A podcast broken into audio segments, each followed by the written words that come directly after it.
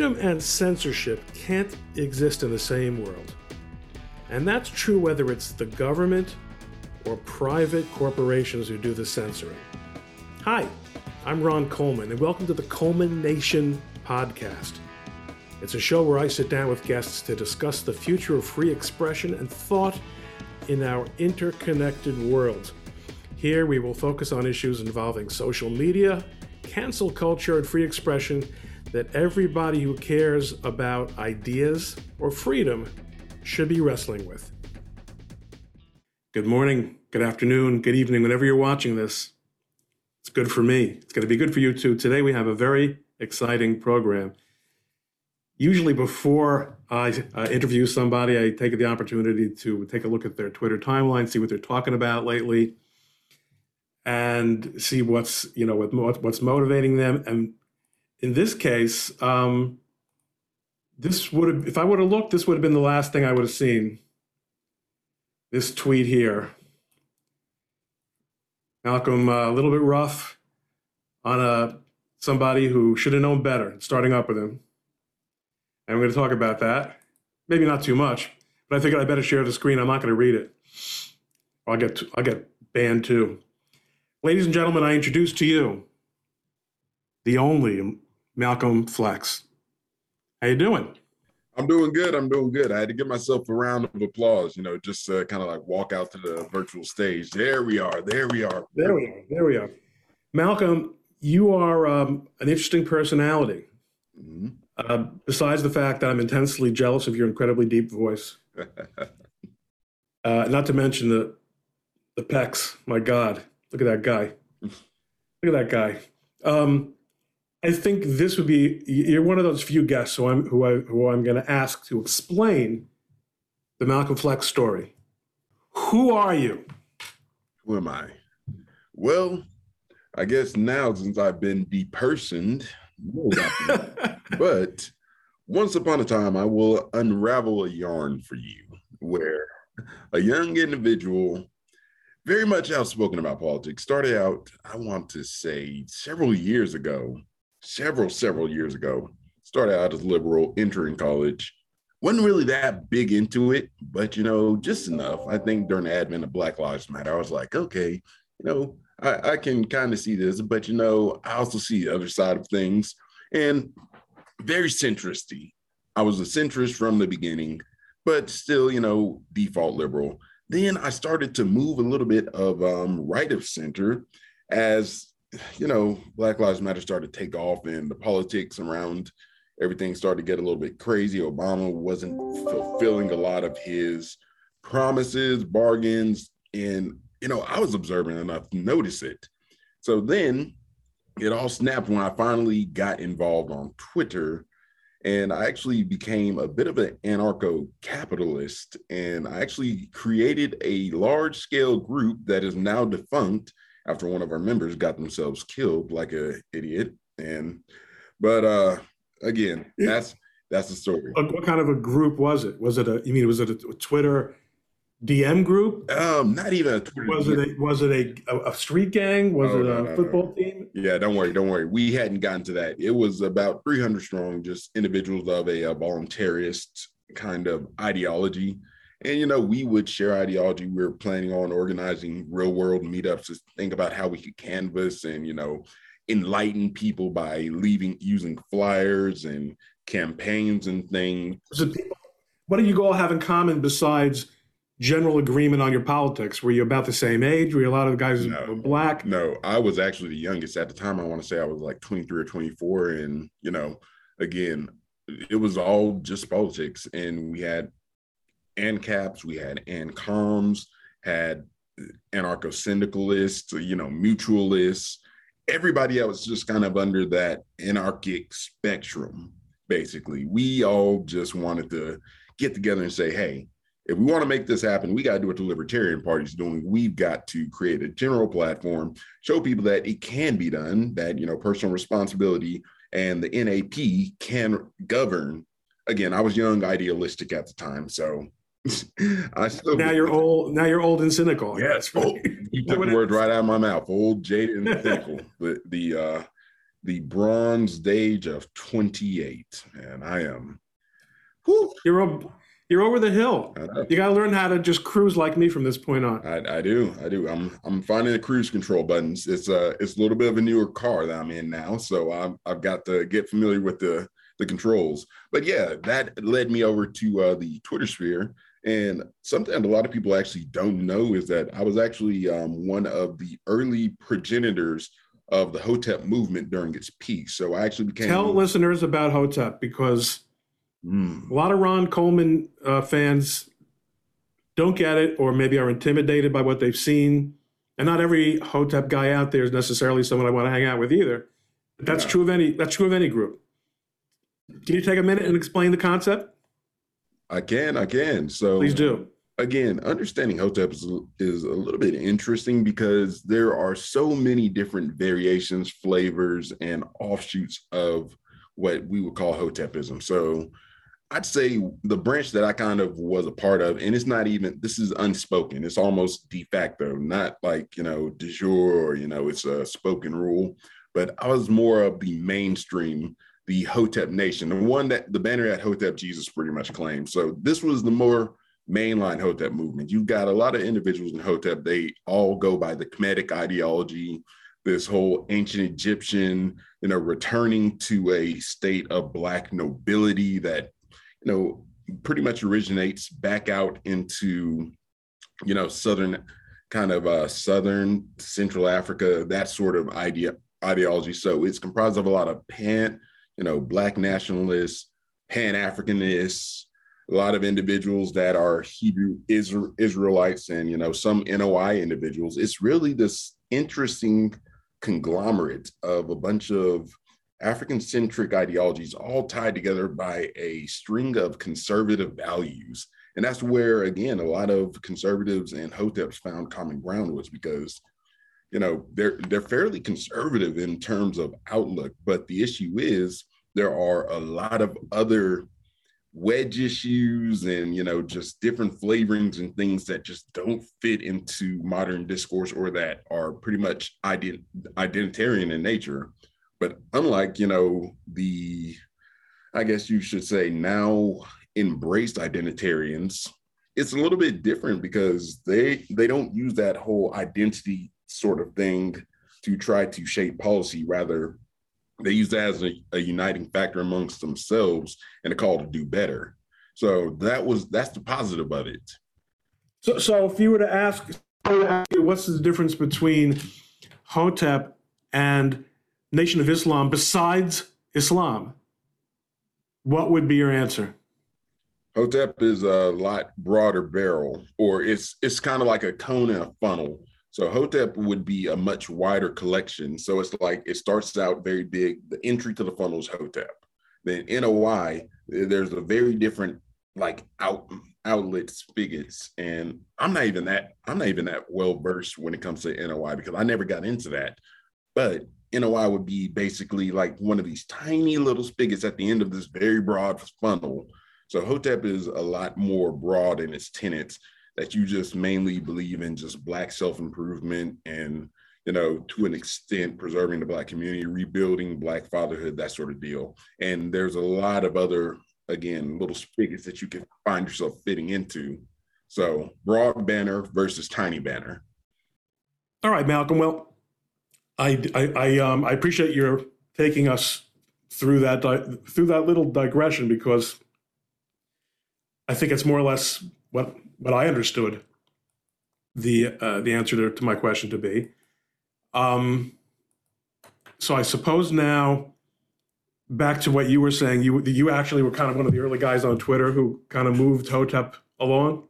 Yeah, at some point, you know, I came in probably, you know, the movement had already had its uh, core players. I know uh, we share a group with, uh, I guess his name is not Adonis now on Twitter, but he was actually heavily involved. There was a lot of you know, just key figures. Uh, again, Hotep Jesus and Uncle Hotep being the core players. Hotep Jesus was actually the creator of the original mainline Hotep movement, and Hotep Jesus kind of came along. Ali, as uh, you know, we called him, pretty much.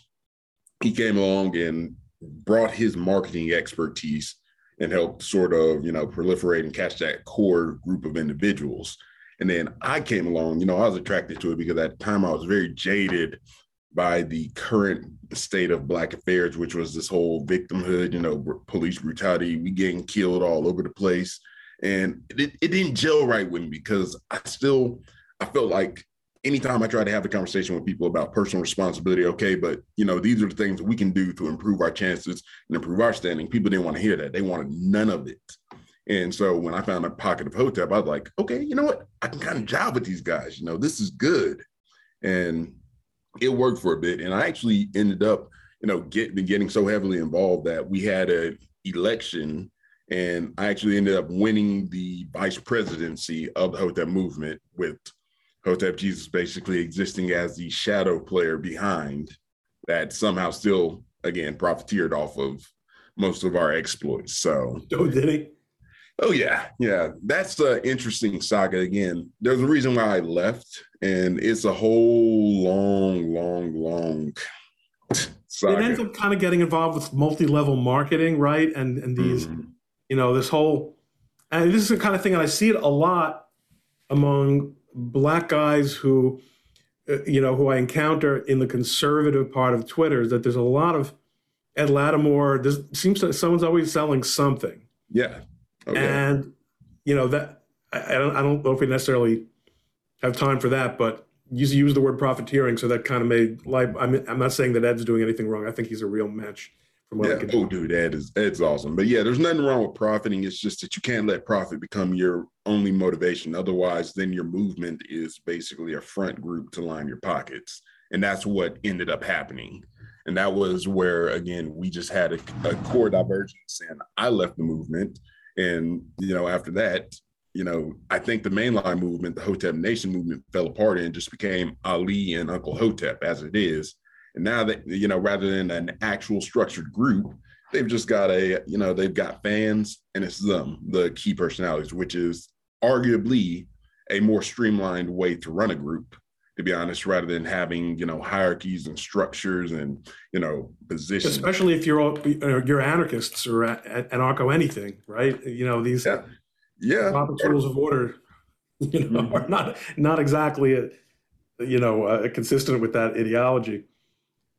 Definitely. All right, so now we're, we're we're past the Hotep your Hotep moment, mm-hmm. and you start developing your own persona to a large extent. Oh yeah, yeah, that ended up taking off real quickly. I didn't even realize it was happening, but you know, I started to uh, get in contact and you know just start sitting in on lives and becoming known to a lot of who we would call the conservative power players today. People like Jack Posobiec, Will Chamberlain, Mike Cernovich, um, Raheem Kassam, and you know, Ian Miles Cheong. A lot of them. It was just sort of a you know, falling into place. And I started to become recognized and, you know, unique perspective. But then it's like, but hey, this guy's also black. And it's like, but hey, this guy's black, but he's not like milk, you know, he's not so milk toast that he doesn't appeal to black people. Like he's black, but he still keeps the black flavor. And, and he's also not one of these fake black accounts. Mm, oh God, the first Manning. Yeah, I know. That's that was a fun one. I am sure that I've fallen for some of this myself. Is that you know, you guys, you know, conservative guys want to show that we're, you know, that we're we're down with the revolution, you know, and a cool black guy's picture shows up in, you know, he follows you, and you say, oh, this guy looks like, you know, guy, you know, he's not necessarily the kind of guy I would necessarily follow him to, based on, you know, following and uh, and and you know his influence or status, but uh, you know, he's a black guy. Let me do a little a little um affirmative act, voluntary affirmative action on you know on social yeah. media and how many of those turn out to be you know fake accounts or fake black guys you know? exactly. Yeah man. The key the key to that is you always got to look at their replies or you know tweets and replies to actually see okay like mm, does this guy actually interact with a larger segment of black guys or is he only engaging with conservatives? And you know what what are his non timeline wall interactions look like to really see whether or not they're genuine? So yeah, that was that's interesting because you know I didn't fit that mold, and I also didn't talk about racial politics a lot. Like I really had a very, uh, you know, I had an interesting penchant for geopolitics, um, financial matters, again, science. So it was it was really a mishmash, and it just created. You in science, right? Yes. But I, I, mean, without blowing your not very deep cover, uh, what, uh, what what kind of work do you do? So research, pretty much. I am a, a multi-purpose researcher. Um, I actually interface with a lot of CROs that would like to conduct research using a patient population.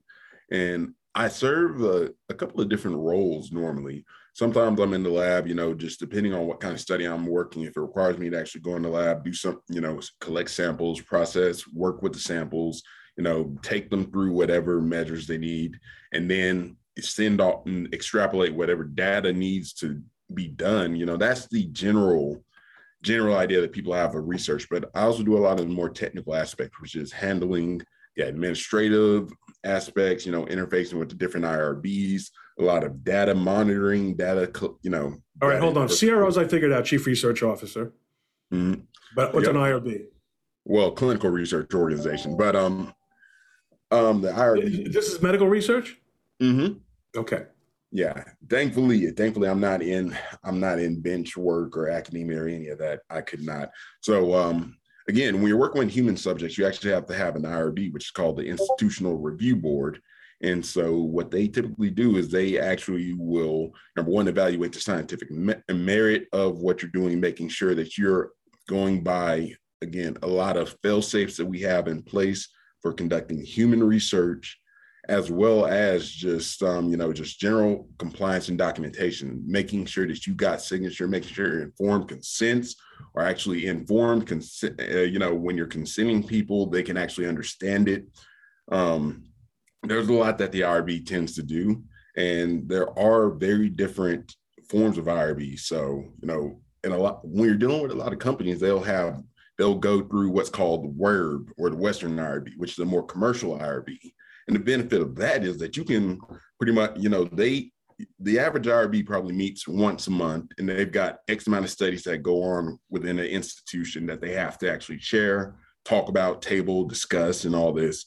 Whereas WIRB, they only exist to allow companies to basically have an IRB sanction their research. So that's you know, and then there's also things like CERB. There's a there's a whole lot to the world of um, all right so that stuff creeps into your timeline because that's the work you do. That's the lens through which to some extent you see the world.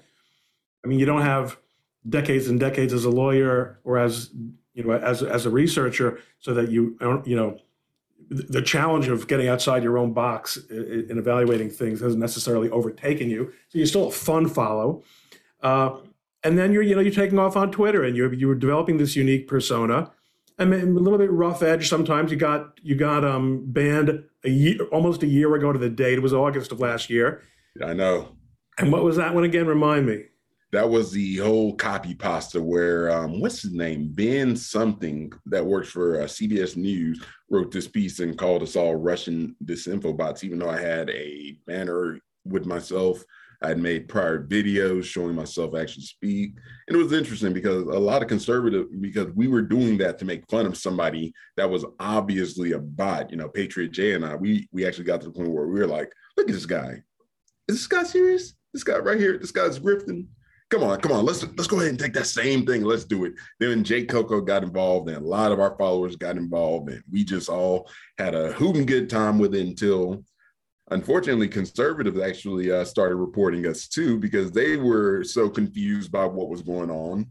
And then liberal doing too good of a job of simulating a bot. Oh my god it was man we were we had the beeps and the boops on cue. You know we were right. spitting out binary code on um it was fun. It was fun until you know until it wasn't. Uh, all right but then they brought they got you back and you and you you, you came back. Oh man did we come back it was it was a comeback of all comebacks, man. All right. So now, look, you mentioned Jay Coco and you mentioned Patriot Jay. Mm-hmm. I've been given clearance to mention the Hateocracy. Mm-hmm. So maybe it's time for us to let the world know through the Coleman Nation podcast who really controls things on the internet. yes, yes. Tell the guys about tell tell the people about the Hateocracy. So you have been chosen to reveal our existence to the world. No, okay, I'm not going to go Boondock Saints on you there, but um, Yeah, no, the hateocracy was an interesting idea because at first it was just an impromptu group chat of us where we just all got together and just laughed about the one troll that we did on the internet. But then it, it grew, you know, I started I started recognizing the potential of it. And, you know, if you haven't noticed the theme, one of my core abilities that I've never understood why I have because I'm actually fairly introverted is being able to create groups and bring people together.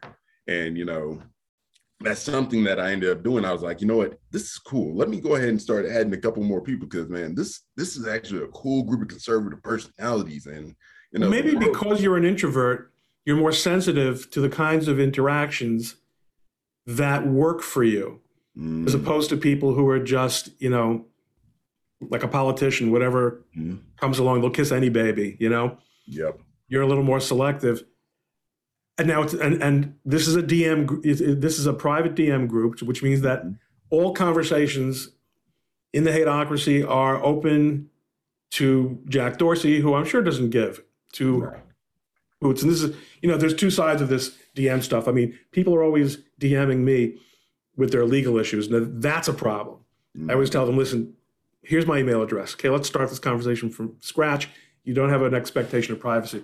But people who are hanging out and talking, you know, I, I am I'm not yet aware of anyone having a problem because of stuff that came out in the DM.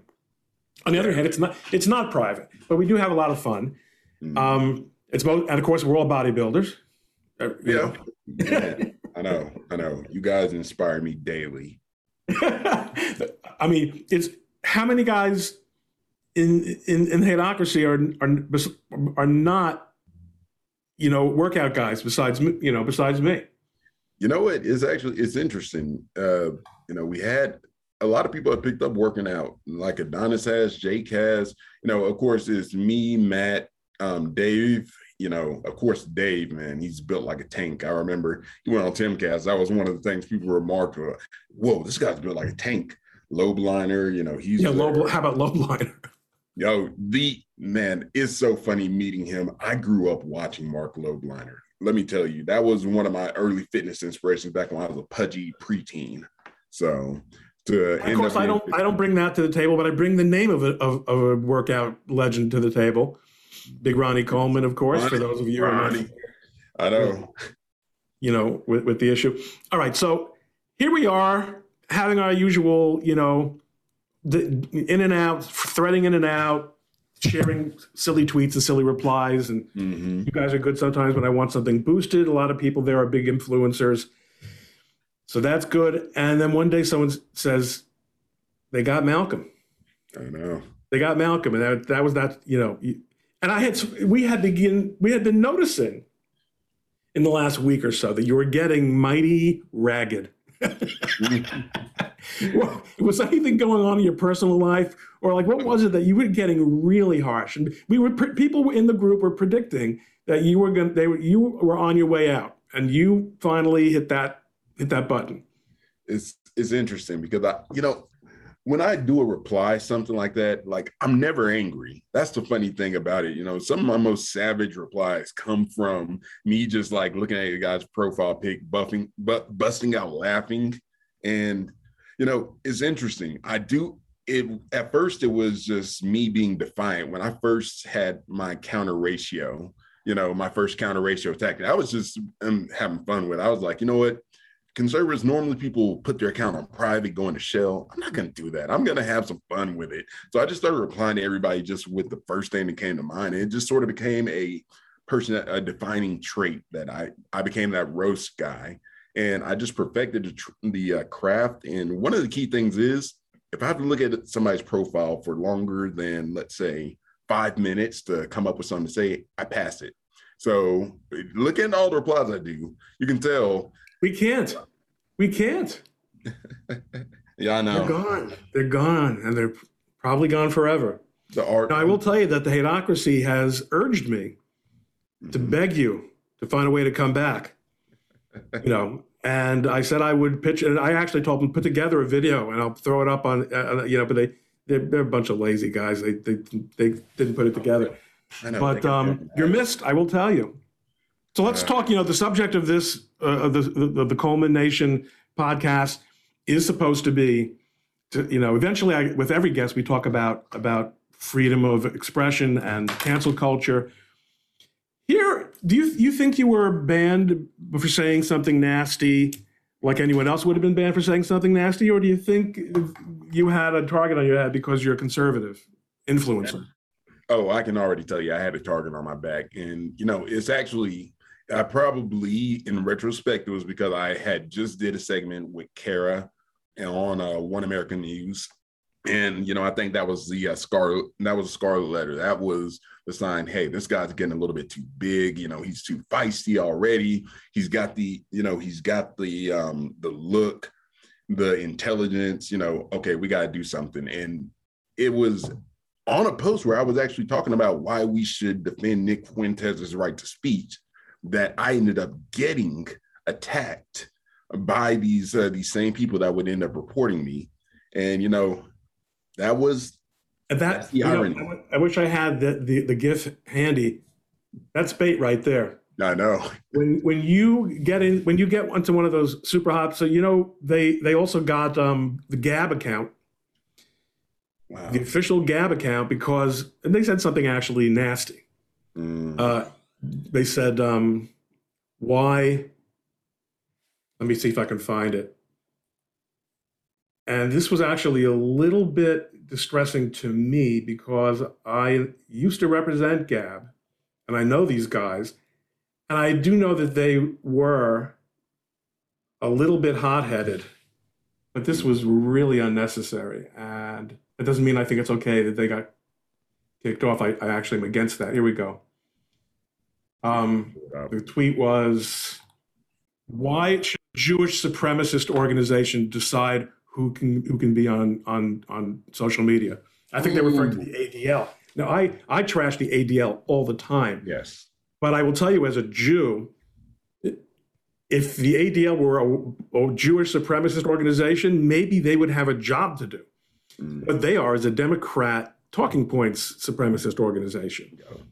Uh, but that was a nasty tweet, and and they're gone. But and that's but but you know I guess my my point is that I am um, you know I, I, I do think that there are certain issues when that, that like you said first is the profile. So you you know if is there really is there a list you know color coded list and you were maybe on the auburn you know on on the yellow list. I moved myself up a little bit, a few tiers and then and then like look for that moment when he steps over the line but here they didn't and i do think they do try to find a non-political way like for example yes right so if they can say you're using multiple accounts or you're gaming this you're gaming the, the program that's better for them than using it explicitly but but i mean i could have i would have no problem finding email uh, f- finding tweets every bit as nasty and personal Almost from left wing accounts. Yes. And they've been directed to me as well. Mm-hmm. You know, I mean, I'm sure they have been to you. Yeah, that was what prompt, you know, that's what prompts these. Uh, I don't, I don't attack anybody unless they attack me first personally. And that can be insulting intelligence, insulting looks, or just saying something that's just out of pocket. Normally, I'll try to, at the very least, just give you a little bit of a condescending answer if I feel like you're responding to me in bad faith. And the reason why I even got to doing that was because you can't have good faith arguments with these people. You can't talk to them and at the end of uh, an exchange, meet in the middle and come with a good, like, okay, I see your point, but I disagree. That never happens anymore. Nowadays, everybody's trying to score points for the tribe. So I was like, you know what? If the game is already dirty, then screw it. I'm going to go full camo. I'm going to get in the mud. I'm going to be the dirtiest SOB you guys have ever ran up on. And it worked for a long time.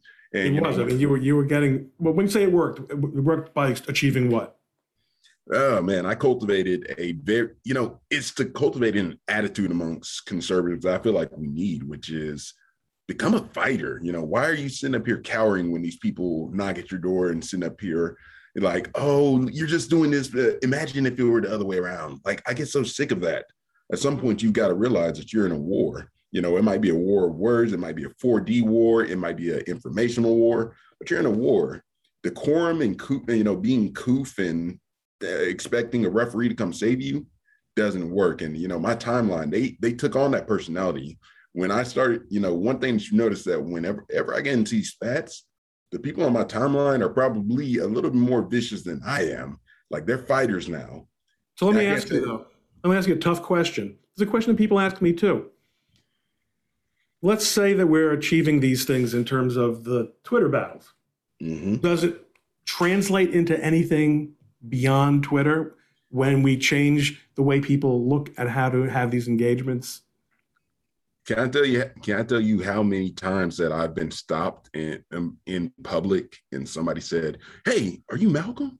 Dude, I love your stuff, man. Yeah, yeah, man. You you don't you don't take no for an answer because it's more than ten, and right then and there, again, it's law of averages. I may not capture every single body with my message, but if I can get at least 10 people to take up that message and they can get 10 people and they can get 10 people and their people can get 10 people, eventually it does happen. That's how movements start. You're winning hearts and minds. Spark. Hmm? Winning hearts and minds. Yeah. And you have to. And for, you know, if you want to cede the control of your country, then don't try. But if you want to do something, you have to start small sometimes. Sometimes it is just winning a Twitter battle, but sometimes it goes viral and does things. Now you're off. Now you're off the battlefield. I know. I know. Miscalculation, unfortunately. But, you know, while I might have leadership qualities, I, I've never fancied myself as a leader. I'm I like to be very gritty. I like to be in the thick of things. I hate sitting back. And you know, maybe it's maybe it's for the better. I don't know. Okay. So in other words, yeah, probably not, right? No. I think I think that the, the guys should give you time to figure out where and when and how you you reappear. I mean, I don't see, you know, when I when I wanted to replace the Twitter timeline as my chief, you know, at least starting point for research on you, uh, there wasn't all that much out there. I know. I know I'm a I'm a relatively hidden guy, and that's by design. Well, it makes sense also because you are still using a, you know, you know, I'm sure that Daddy and Mommy Flex are very proud of you. Oh yeah, they all the all the time because I mean, outside of Twitter, even in life, again, I'm, you know, I'm well above the median income for my age range, and that's and you know I've got quite a few career accolades in my relatively young career. So I've done you know, I've done pretty. Do you think good. you as a black guy can get away with more than a white guy could in terms of being a conservative?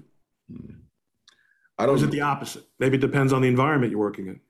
It's I don't know. It really sort of depends just a little bit more. For me, anything that I do is going to be more magnified because I'm one of few. For a white guy doing it, he's going to be, you know, they'll attribute it to the whole phenomena of conservative conservatism whereas black conservatism that's hard to say is a much smaller pool of people. So i will stick out more. The things that i do will stick out more. They'll probably make headlines more readily you know more readily than the things that a white guy will do. But at the end of the day you know the things that the white guy does is pretty much going to be like almost attributed to the whole movement. So it's going to reflect more so on the movement whereas what I do reflects more so on me as kind of an anomaly, if that's, you know, if that makes sense. So I think it does. I mean, to some extent, I, I can share that experience because I'm an Orthodox Jew who's in the conservative movement. And while there are quite a few of us, many of them tend to be quiet mm-hmm. um, for lots of reasons. Right. Uh, it's a you know it's a it's a different flavor of sticking out but I mean, people are now listening to this and saying, "This is a really interesting guy." Mm-hmm. And when this podcast is over, how, you know, how know. do I get more? What what what what what, what, what, can, what, what can we tell people? You uh, you know, are you going to find a way to get back into the game? I, I'm still trying, and here's the thing: there's a uh, difference in accepting, but not bowing down to your fate. I've yet to bow down to my fate of basically being the platform, but I've accepted it. And you know, I do know that it happens to some of the best. I cannot tell you how important that is. You know, I, I have I know some very prominent people. I don't want to name names because I've been known to represent at least one of them, Mm. who it seems has lost the will to live Yeah. because of this. And if, if that's your whole life, I mean, listen, I've got a nice following, and if, you know, being online is a really important part of my life, and it's an important part of my practice. I get a lot of clients, and I got a lot of referrals for clients through it, and I like having the ability to speak to people about Yes. things and to persuade them and to win, win a heart or mind from time to time.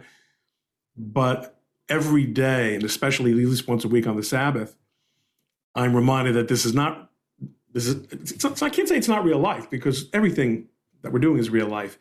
In the to the extent anything in this world is real life, this is real life also. These Yeah. are real friends. People, you know, Mhm. you absolutely can. I remember there, there are people who I had never met in person who, when we met each other, uh, we, we hugged. You know, we, we, there's real genuine affection there. So Yeah. yeah, you're right. You have to accept that nonetheless if it happens. Mhm. If the plug gets pulled on you, you might want to think about how you make a comeback, but you, your ability to go on can't be dependent on that. Oh yeah, no, I've uh, you know, and again, I understand. I'm not the norm. There are a lot of people who, you know, they get a taste of the fame and they want to chase the dragon. They want to get back on it. You know, they they start really craving that endorphin hit that they got from seeing those numbers. But at the end of the day, you know, they're just you know they're numbers. Representing they're representations of what you can do in your actual community if you put your mind to it. Yes, it's more accessible on Twitter. Yes, it's more accessible on Facebook, Instagram, whatever platform you choose. But it's some, you know, at the end of the day, it's just a representation of the potential that you have to really add that same amount of following and clout and whatever whatever you've amassed on the platform to your real life. So go out there and do it. You know. Yeah, I'm and I'm entirely confident that you're going to do that. Whether we see you again soon on Twitter, I, it, it is almost besides the point. You know, the the best case scenario is to be, you know, if you're not if you if you're not on Twitter, nonetheless they're still talking about you on Twitter. You're I doing know. stuff. Pull up that Make- Jack Posobiec tweet, and that was uh, you know, that shocked me that it was over eight thousand people that liked it, and you know, just all of the, all the big name blue checks and whatnot that still that now have found me on Instagram that you know are like, hey, when you coming back? When's your suspension over? And you know, just seeing all the people like, no, holy crap, and you know, again, within earshot of Nick Fuentes' banning, it's my, it still made such a wave like to imagine something like that really tells you, man, I did that. That that's awesome. yeah, yeah. Well, that- oh, so you're making actually a little bit different point, which is which is fascinating, which is that by virtue of being uh, being being suspended, you were able to actually get a sense of what you meant to the Mhm. people who were following you. Yeah, yeah, man. When you're algorithmically suppressed on such a regular basis, you know, you, you start. Algor- it sounds like something from your research. it, I know. That- Algorithmically suppressed. We should actually look on the uh, mental effects of algorithmic suppression on conserv not even just conservatives because that's that's incorrect. Conservatives aren't the only people that are suppressed. Granted they're the uh, canary in the coal mine for it but they're not the only people. But that would be something to study is the the effects on the mental states of those that are just suppressed because it does do something you know you start to question your worth if you don't have a very good sense of who you are and you know you're very externally motivated Now, can I can I throw up your your Instagram page? Oh yeah, go right ahead. Malcolm underscore flex forty eight, right? Mm-hmm. Because that guy doesn't look exactly like you look right now. I know So I want you know I don't want to be I don't want either of us to be embarrassed. the camera is. That's you. Hold on, let's see. Flex your success. Yes, There you are. Forty eight little posts. Come on, get with it. No, that forty-eight is a great number. I'm I'm actually not going to post anymore. I want to keep that forty-eight. Oh, I get it. Perfect. It's perfect, man. that is Like, funny. I know, Man, I, You are a mad lad. you are a mad lad. And we, we love that about you. Malcolm, I, you know, the hateocracy is not the same without you, and neither is Twitter. You, I'm sure you're going to, one way or another, you're going to reappear. It's great talking to you. I really appreciate you taking the time. I hope your meeting earlier today uh, was another s- smashing success. It was, it was a lot, um, you know, a lot less exhilarating, but It went well. Let's stay in touch by all means, and uh, maybe when you know more interesting stuff, the time comes to talk about it, we'll do that. Oh, And uh, let you look. You learned a lesson when I was your age. I didn't have the opportunity. There was no Twitter. There was barely an internet. Did you guys have cars?